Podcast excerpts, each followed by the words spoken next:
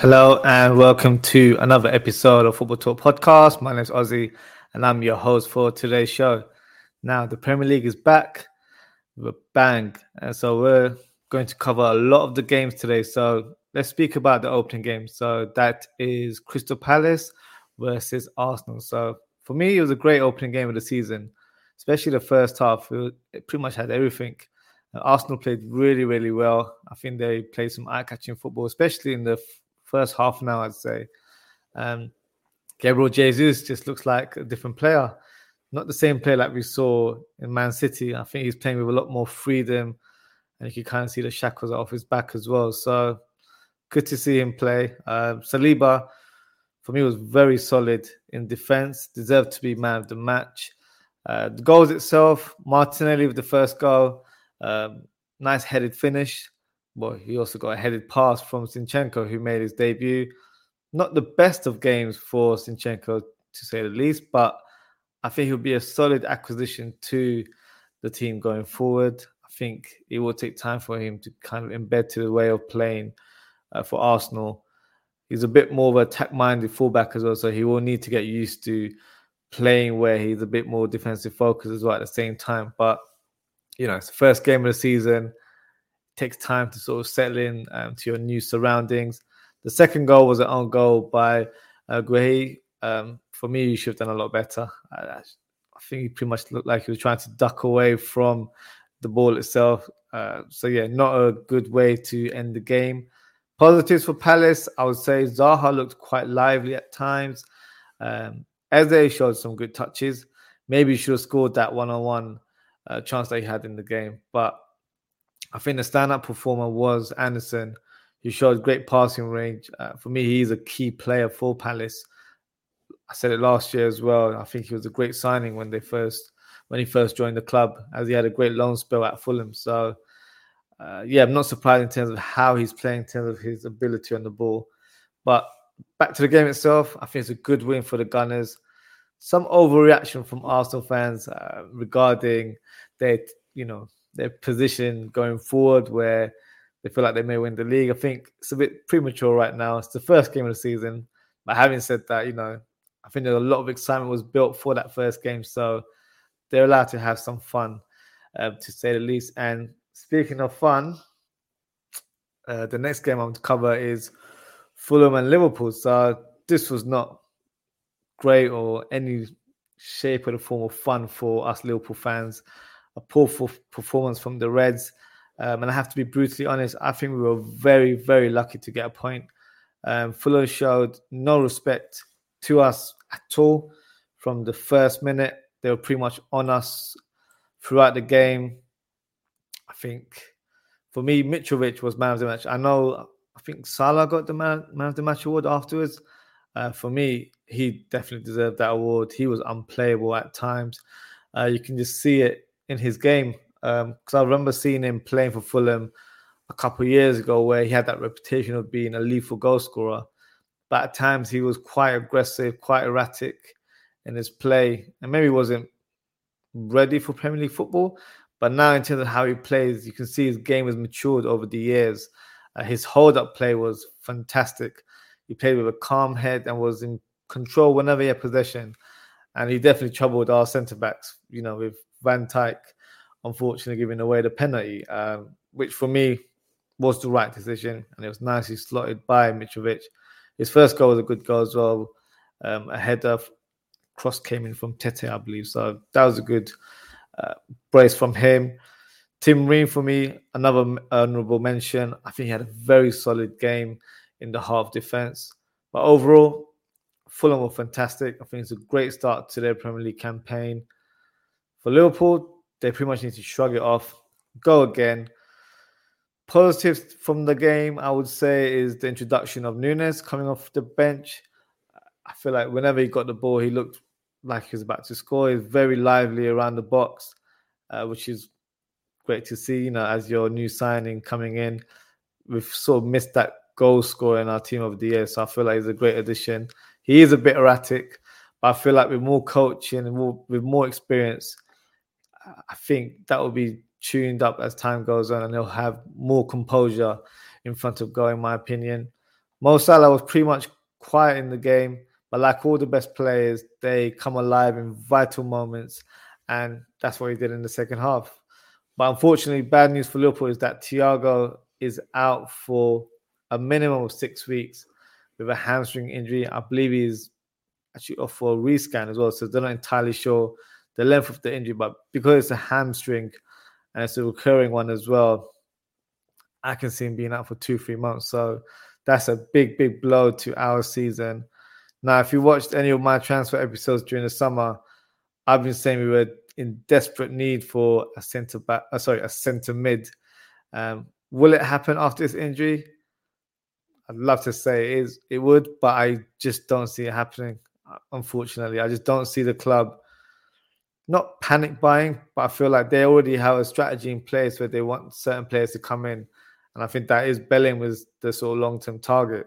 So I think they're happy to wait for that player to come in rather than rejig their transfer strategy. So I really hope I'm wrong um, because we desperately need one. We've got such a long list of injuries right now, and we've only just played one game. So Thiago is injured, Konate is injured, Keita, Tsimikas, Jones, Jota, Oxlade Chamberlain, Kelleher, and I believe Ramsay as well, who hasn't actually made an appearance so far this season. So even in preseason, I should say. Sorry. So yeah, not not the greatest of times for Liverpool right now. I've heard Tsimikas and Keita will be in contention to play in our next game, which is against Palace. But yeah, I still feel like a new addition is required at this stage. But nevertheless, onwards, onwards and upwards from now on. I'm still sticking to my Premier League prediction uh, with Liverpool winning the title. So yeah, we'll we'll see how that goes on. Just got a couple comments here from Madison Smith. TTA has a tendency to get beat at the back post. He needs to get better at that. Definitely agree with that one. Um, yeah, it's been one of his areas I feel like maybe when a ball is sort of lofted into the area, I think his positional sense isn't quite there yet, or he thinks he's being covered by another player. So that has happened quite a few times, especially last season. So that's probably one area for him to improve on. But yeah, it was a good quality cross. But yeah, I, I agree. I think he should have done a bit better in, in regards to his positioning there. So the next game is Bournemouth and Aston Villa. So not too lot to talk about in terms of the game itself, but for me, it was a surprise result of the week. Villa was just not at their paces in this game at all. Uh, goal scored by Lerma uh, with a left footed strike from a corner, a nicely headed goal by Moore to grab the win. Uh, but for Bournemouth, you know, I predicted them to be 20th, unfortunately, but they've started off fantastically with their new campaign. Now, I predicted Villa will finish 10th, but for me, they need to perform a lot better than what they did. I know it's the first game of the season, but I feel like they are one of the teams where some believe they'll be top half and some believe they'll be bottom half, maybe even fighting for relegation. So, I've noticed this with a lot of content creators and pundits on TV as well. So, yeah, it's going to be a difficult season for Villa due to their expectations because of the new signings that they've brought in, and it's Steven Gerrard's full season as well. So I'm thinking a lot of people expect not a miracle, but expect Villa to go forward and challenge for European place. I don't think this is the season for that to happen. I still still don't feel like they have the quality to do that, but it remains to be seen. We'll see how that goes for Aston Villa. The next game, Tottenham versus Southampton. So I think Spurs were probably the the best team performance of the week, in my opinion. None of the new signings started uh, for the game, but nevertheless, it's still a very strong lineup uh, for Tottenham there. Southampton pretty much almost ruined the party there. We were nicely executed vo- volley by Ward Prowse to start off the game. Sessegnon as well equalised with a bullet header. For me, I really hope he's given a run of games for Tottenham this season.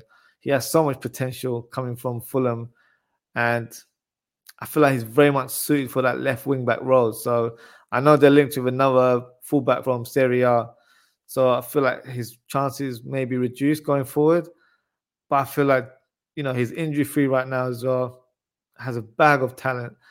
And I feel like with confidence, with a run of games, I think he'll he'll be a great asset for Tottenham. But we'll see how their season pans out for him. But in regards to the goals, Eric Dier scored a very clever headed goal, and it was an own goal from Salisu, which was ridiculous, by the way, if you if you haven't seen it, uh, to make it four goals.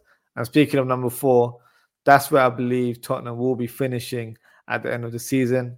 I don't think they have enough to break the top two, but they were pretty much challenging for that top four, for that third and fourth position. I think they're a very, very strong outfit this season. They've got a lot more quality in their squad. They might be able to recruit a couple of more faces at, at, in this window. So who knows? But at this moment, I feel like they're very much a well-oiled machine and they're raring to go. So another interesting battle for the top four there with Tottenham.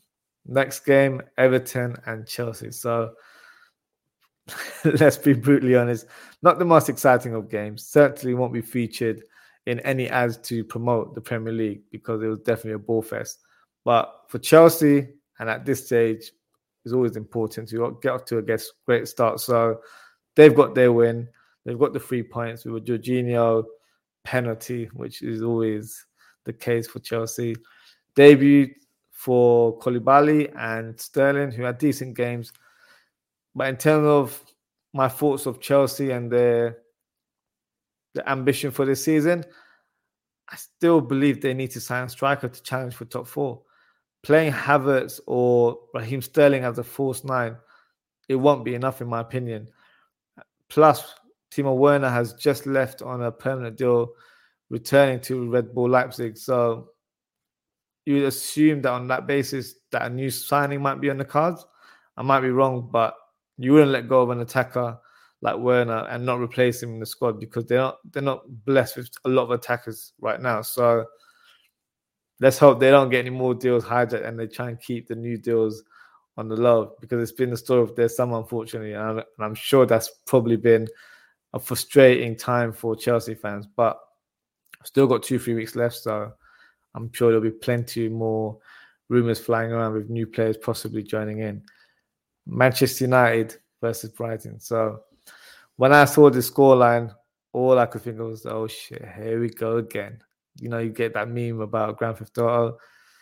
It's the same old United. Not the best of starts regarding the Ten Hag ball, whatever you United fans want to call it. And I'll be honest, it doesn't come as a surprise for me in terms of how they performed and how they're playing right now. United are very lackluster in terms of how they're set up. That was the same story as of last season as well. Obviously, things will take time. You've got a new manager coming in, he's got a new philosophy, new style of play, new tactics, and all that sort of stuff. But the squad for me still lacks quality. They're signing players. Eriksen, good signing, don't get me wrong. Uh, Malacia as well, decent left back. But I feel like there's areas in the pitch they really need to focus on. Number six is the obvious one. They need to sign that sort of player and a striker as well. They I know Ronaldo's still on the books at the moment, but they still need someone as a backup. You know, I say quote unquote backup uh, because they don't have enough quality. I don't think Martial is the answer, and neither is Rashford. You know, minus the ongoing saga regarding De Jong, uh, they've been linked with Rabiot and Arnautovic. So I asked my Instagram followers yesterday, what year are we in? Because these two players, for me, are past their best. Especially Arnautovic. He's 33 years old. Even when he was at West Ham, he was, or even at Stoke, he was all right. He wasn't, you know, wasn't setting the world alight, to say the least. And Rabiot, for me, when he was a youngster, he had a lot of promise, a bag of talent, but I think in the past it's been quite documented that his attitude and temperament is questionable, and that's that's been his sort of his image throughout his career. And his mom is his agent as well, so that's not to take a shot that his mom is an agent, but I, from what I've heard, there's rumors that that deal might not happen because she's playing hardball, maybe regarding salary, or there might be other clubs interested right now. So it doesn't seem like United is Rabiot's first choice at this stage. So yeah, it's a strange one, but who knows? Still, um, like I said, still a few weeks to go. The squad is in desperate need of new blood because right now the others aren't doing it. So, but let's give a mention to Brighton. Big shout out to Brighton. Um, you guys did your thing and you got the three points. So, well done to you. Next game, West Ham versus Man City. So, two words to describe this game Erling Haaland. He starts the season with a bang, like I've titled this episode. Some have questioned the signing, which I find a little bit bizarre. I'm definitely not one of them. I think he's an amazing player just because he's come from a different league or he might not fit the style of Pep's way of playing football. I think that's a bit of a premature com- comment because when Pep was at Bayern Munich, he had Lewandowski, still did the job there. So I know with Zlatan at Barcelona was a different story. But nevertheless, just to see how he performed in this game, for me, he scored that brace with ease on his Premier League debut, and that's a scary thought for everyone in the league. The first goal was definitely a penalty, uh, nicely slotted by Haaland, but the second goal, wow! Only one word to subscribe to describe that was sublime, an exquisite pass through ball, however you want to describe it, by Kevin De Bruyne to Haaland, who finishes it superbly. Now, this is a deadly combo. This is the one that a lot of fans have been saying once this clicks, it's over for everyone. And I'll be honest with you, that's that's a fearful, fearful um, pair of players playing together. And I have a feeling we'll be seeing that a lot this season because De Bruyne, we know we know his passing ability, but we also know Haaland, he can really finish the ball. So City are obviously favourites to win the title, and rightly so. I'm still vouching for my boys to ruin the party. But you know, long season ahead, so we can always talk about this going forward. West Ham, on the other hand, for me, decent performance. They were just beaten by the better team on the day. But I think Hammers will have a good season. I've been really impressed with their recent signing, Maxwel Cornet. For me, he will add pace, directness from either wing, and he'll score a lot of goals, which he showed at Burnley last year. So surprised that Newcastle didn't go for him actually, because they were linked to him earlier in, in the window. But who cares? That's West Ham's game. And I'm looking forward to seeing him play in their next game, which I believe is against Nottingham Forest. So speaking of signings, actually, um, looks like Bernardo Silva is set to leave Man City and is heading to Barcelona. God knows how Barcelona are buying all of these players. Um, at one stage it looked like they weren't even able to register them last week. Now I've heard that they might possibly be registering those players, and now they want to sign Bernardo Silva on top as well. So all kinds of legal stuff going on there because yeah, it's not ethical, hundred percent not. So. So yeah, so right now I think they're linked with a few players. So some people are saying De Jong might be the player to come into Man City. I've heard rumors regarding Mate- Matheus Nunes from Sporting Lisbon and Jude Bellingham. So if you've watched any of my previous episodes, especially the ones in the transfer windows that I did, big fan of Matheus Nunes and Jude Bellingham. So if City were to get either of those players, I will be livid. As I've been saying it for a long time, that we need a box to box midfielder, and they both fit that profile. So I won't change my prediction right now, but yeah, it's not looking positive as of yet. But you know, like I said, a few more weeks of the window to go. There will be a lots of chopping and changing with teams, new players coming in, so makes the league more exciting. But that concludes my review of match week one.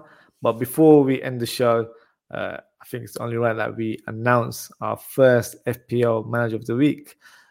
Uh, so I know a lot of FPL managers are probably disappointed, including myself, regarding Jesus because he only notched up, I believe, two points and he's owned by 76% um, of people playing the game, which is a record, I believe. So, but yeah, back to the shout out. The FPL manager of the week is Osman Shakil of Cash FC, uh, who who got 87 points. So well done to Osman, my namesake there, really. Uh, great start to the season, but like I've been saying, there's a long way to go. We're just getting started, so I'm definitely on your back in terms of climbing up that ladder of, of the league. But but yes, for now, that's a wrap up for tonight. So thank you to everyone for tuning in. Um, and thank you to Madison for the comments. Uh, if you haven't already, please don't forget to like and subscribe to the channel. It only takes a minute. It will be a big help in terms of growing our channel here. So appreciate all the love and support. I'll be back again this Thursday for a match preview of Liverpool versus Crystal Palace. Uh, plus, I will also do a match week two prediction. Uh, I'll also be joined by a special guest, so look out for that on my social media for more details around that episode. But as always, everyone, take care, stay safe, and I hope to see you all very, very soon.